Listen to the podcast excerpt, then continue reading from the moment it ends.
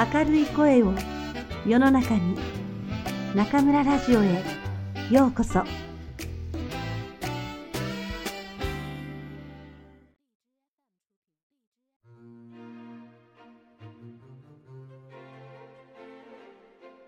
ラブレター岩井俊二。にそのへんてこな手紙が舞い込んだのは3月初めのことだった。その日は吹きかけていた風がいよいよ本格化し、朝一番の体温計が38度5分を記録した日でもあった。職場である一律図書館に電話して、一応の義務だけ果たした私は、まだぬくもりの残っているベッドに飛び込んで二度寝を楽しみ、遅い朝食の後はリビングのカウチで三度寝を味わった。その心地よい眠りを妨げたのは、郵便屋のオンボロバイクの音だった。郵便屋の利光は、なんていうか、女の子と見ると声をかけずにはいられないような脳みその密度の薄そうな男である。そしてその特徴的なキーの高い地声が時として私の神経を激症的に逆なでするのだ。今日みたいに体調のすこぶる悪い時にはなおさらだった。ところが、判断力の鈍っていたその日の私は、そんなことをすっかり忘れて、うかつにも無防備な姿のままでドアを開けてしまった。無防備なというのは、口の通していないボサボサな頭とか、顔半分を覆っている大きなマスクとか、カーディガンの下の北切りのパジャマとか、まあ、そういったことだった。そんな格好の私を、門の向こうの利光は、驚き半分、嬉しさ半分の眼差しで、しげしげと眺めた。あれ？今日はいたんだ？サンダルを突っかけた私の二の足が止まった。しまった。朦朧とした頭でそう思ったが、もう遅かった。仕事休み？風邪ひいたの？マスクなんかしちゃって。今年の風邪はしつこいってよ。私にすれば鹿としてやり過ごそうという作戦だったのだが、このままだとこいつはいつまでも喋っていそうだった。私は勇気を振り起こして郵便受けまで走った。ねえ、映画のチケットあんだけどさ、一緒にどう？土曜とか。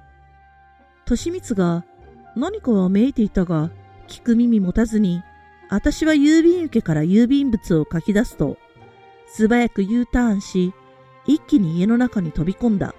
ああ、いつきちゃん構わず私はドアを閉めた。このわずかな一往復も、今のは私にはちょっときつい運動だった。激しい動機に見舞われた我が身は、思わず玄関にうずくまってしまった。これも全部利光のせいだ。その利光が、今度は家の呼び鈴を何度も鳴らし始めた。私は怒りを抑えて、インターホンに向かった。はい、何でしょうか？いつきちゃん、手紙落としてよ。外の大声がインターホンの声とダブって聞こえた。その声はお手柄を褒めてほしい子供みたいにやけに張り切っている。あ、すいません。ポストに入れといてください。としみつの返事はなかった。その代わり、鉄柵を開ける鈍い音がした。勝手に入ってくんなよ。私の心の叫びもお構いなしに、利光は敷地内に不法侵入した挙句、玄関のドアをどんどんと叩いた。いつきちゃん手紙手紙利光は何度もドアを叩きながら、手紙手紙と吠え立てた。めまいを覚えながら、私はもう一度サンダルを突っかけてドアを開けた。目の前にいると思った利光は、なぜかこっちに背を向けて、庭の方にペコペコとお辞儀をしていた。誰に頭を下げているのかと思ったら、うちの祖父だった。祖父は庭のバラ園からそのいかめしい顔面を覗かせていたが、私が何でもないからと手を振ると、植え込みの間に姿を消した。あんたが大声出すからよ。ごめん。あ、これ落としたよ。利光は一通の手紙を差し出した。そして、ミカッと大口を開けてこう言った。ラブレター？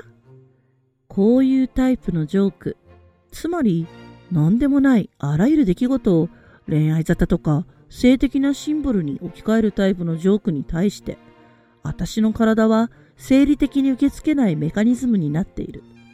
要するに、ほとんど発作的瞬間的に左手が手紙を奪い取り、気がつくと右手がドアをロックしているような具合で、勝手に体が反応するのである。扉の向こうで、利光は一瞬何が起きたのかわからないまま、大きな口をポカンと開けるしかなかったことだろう。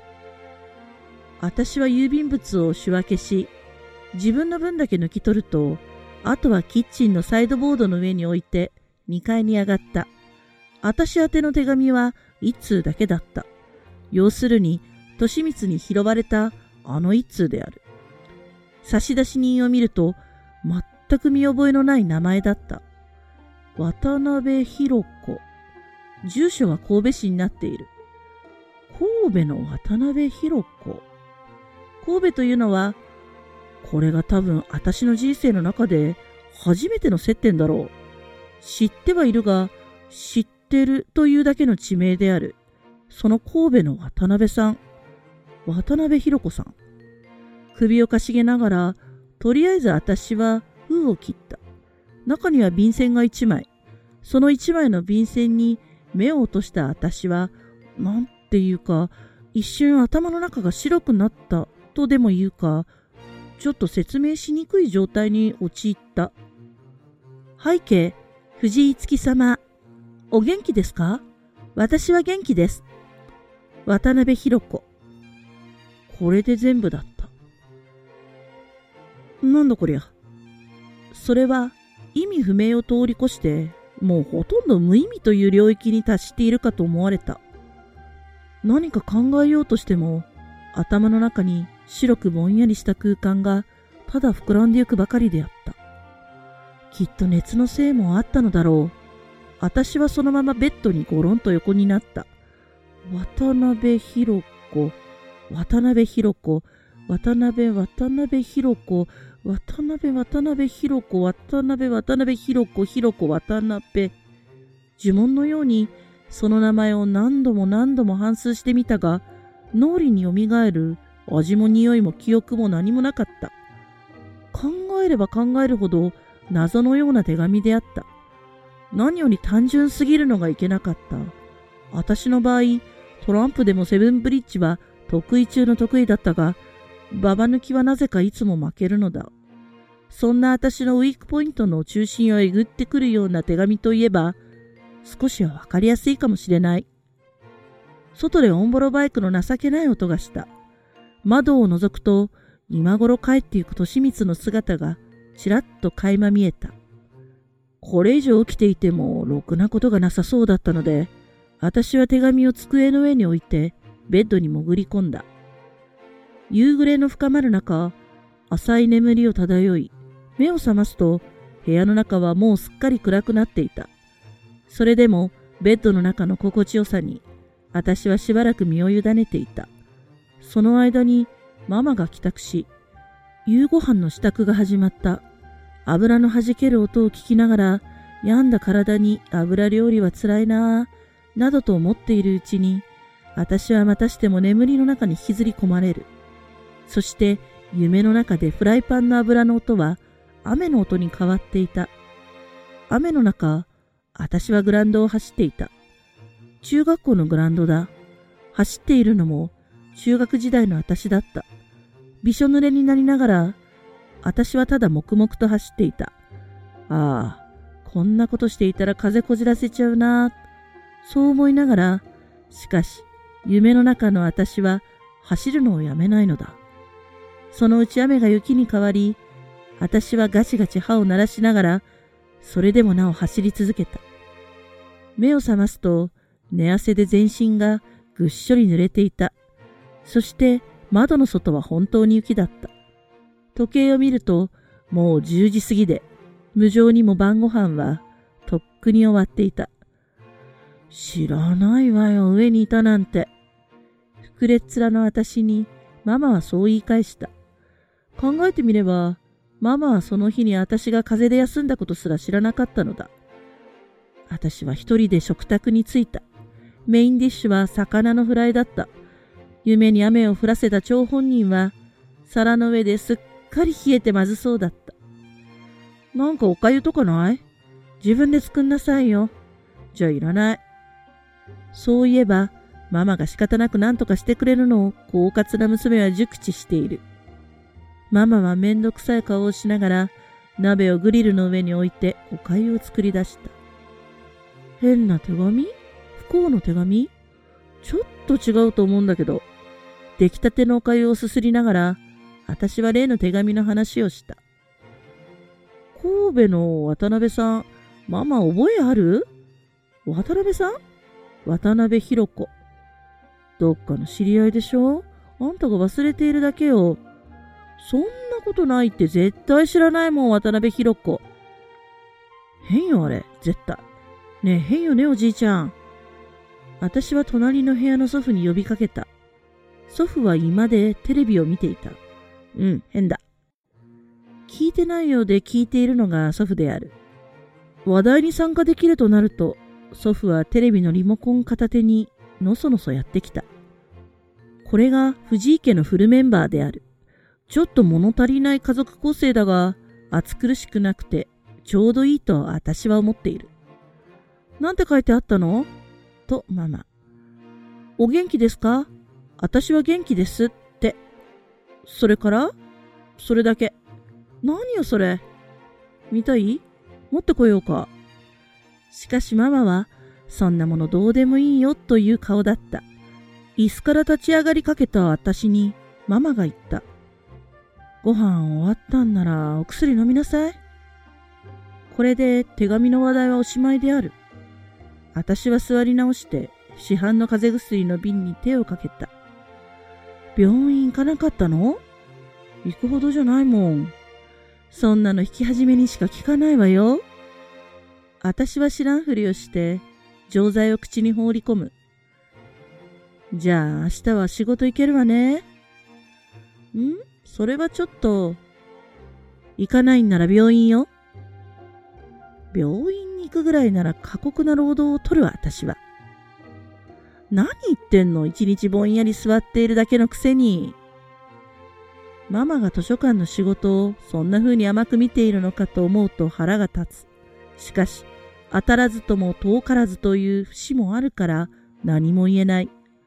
さっきからリモコンを持って突っ立っていた祖父が話に割り込んできた。いつき、手紙見せろ。ところが、私の方はすっかりその気も泣いていた。手紙？なんだっけ？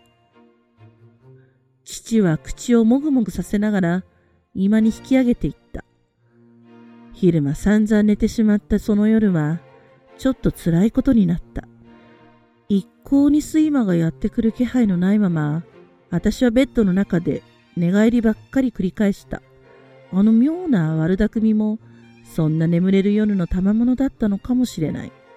しかし、その時は我ながら抜群のアイデアに思えて、こみ上げてくる笑いをこらえながら、私はベッドから起き出して机に向かった。背景、渡辺弘子様。私も元気です。でも、ちょっと風邪気味です。藤井月。ほんのいたずらのつもりだった。悪気はなかった。いや、やっぱりちょっとだけあったかな。翌朝風の方はまだ回復には早かったが、私は出勤する方を選択した。そうでもしないと無理やりにでも病院に行かされそうだったからである。例の手紙は途中、駅前のポストに投函した。アクションひときわ大きなくしゃみがこだまするたびに、館内の閲覧者たちが私のことを盗み見た。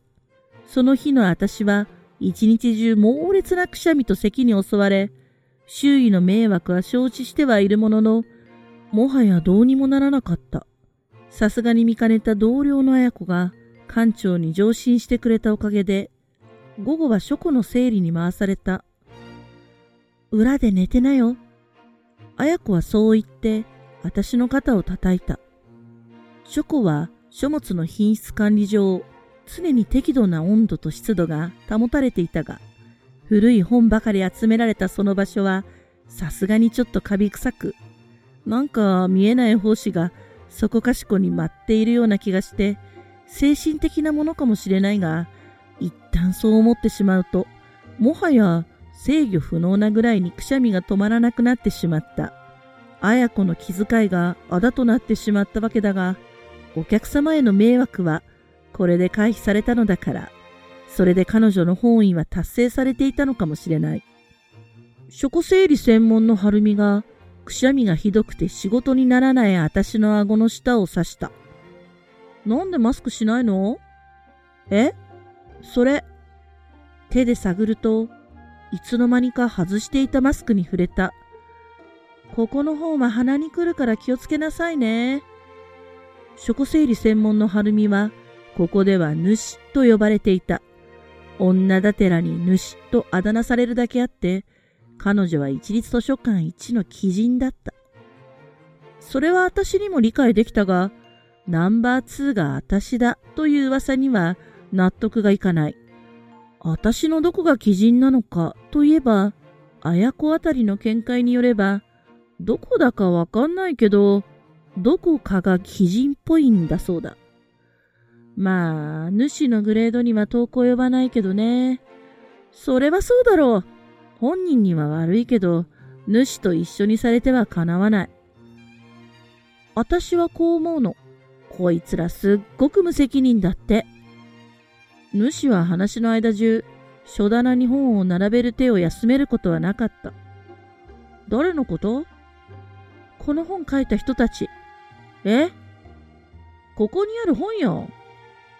ちょっと強い語調で、主は書庫中の本を指した。だってそうでしょ？こいつら自分の勝手で書いといて、後々整理する私たちのことなんて何にも考えてなかったわけじゃない。見てよこの量、膨大な量、誰が読むの？それから主は書棚の中から一冊抜き出して私の膝の上に落とした。核廃棄物に未来はあるか？というタイトルの本だ。何をか言わんやよ。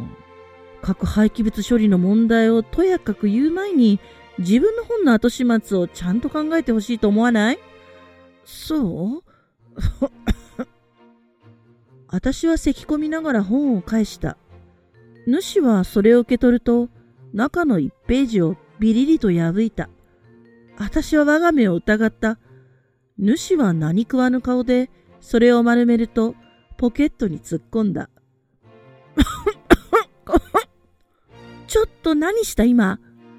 すると主はこれ見よがしにわざと本を破り始めた。